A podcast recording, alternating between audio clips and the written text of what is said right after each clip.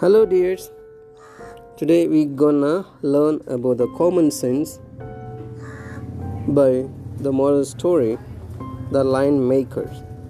The lion makers, four members who tried to make a line by give the life of power.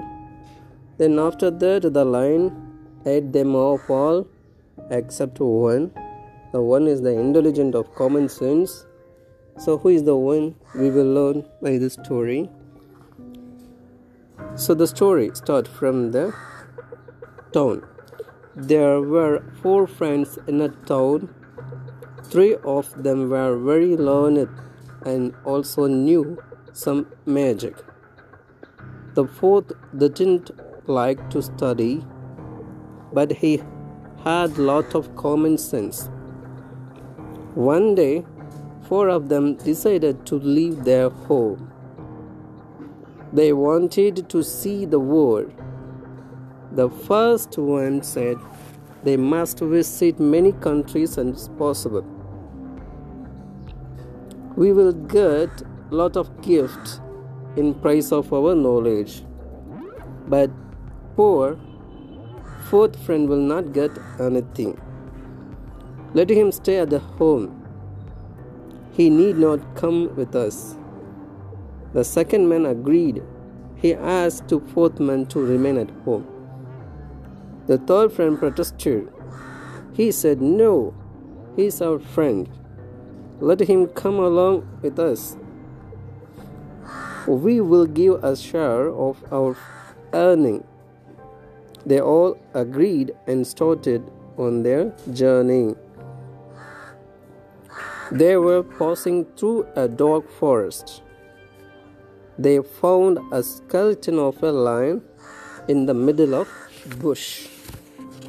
The first man said, Here is a chance to test our intelligence and power. Let us give life to this lion with our knowledge. Yes, this is a good test for our learning, said the second. I know how to arrange the bones, said the first. I know how to give skin, flesh, and blood, said the second. And I can give life back to the lion, said the third. So the first man arranged the lion's bones. The second provided skin, flesh, and blood. The third was about to bring life to the lion. Suddenly, the fourth man stopped him. This the lion, he said. This the lion. If you give him life, he would kill us all.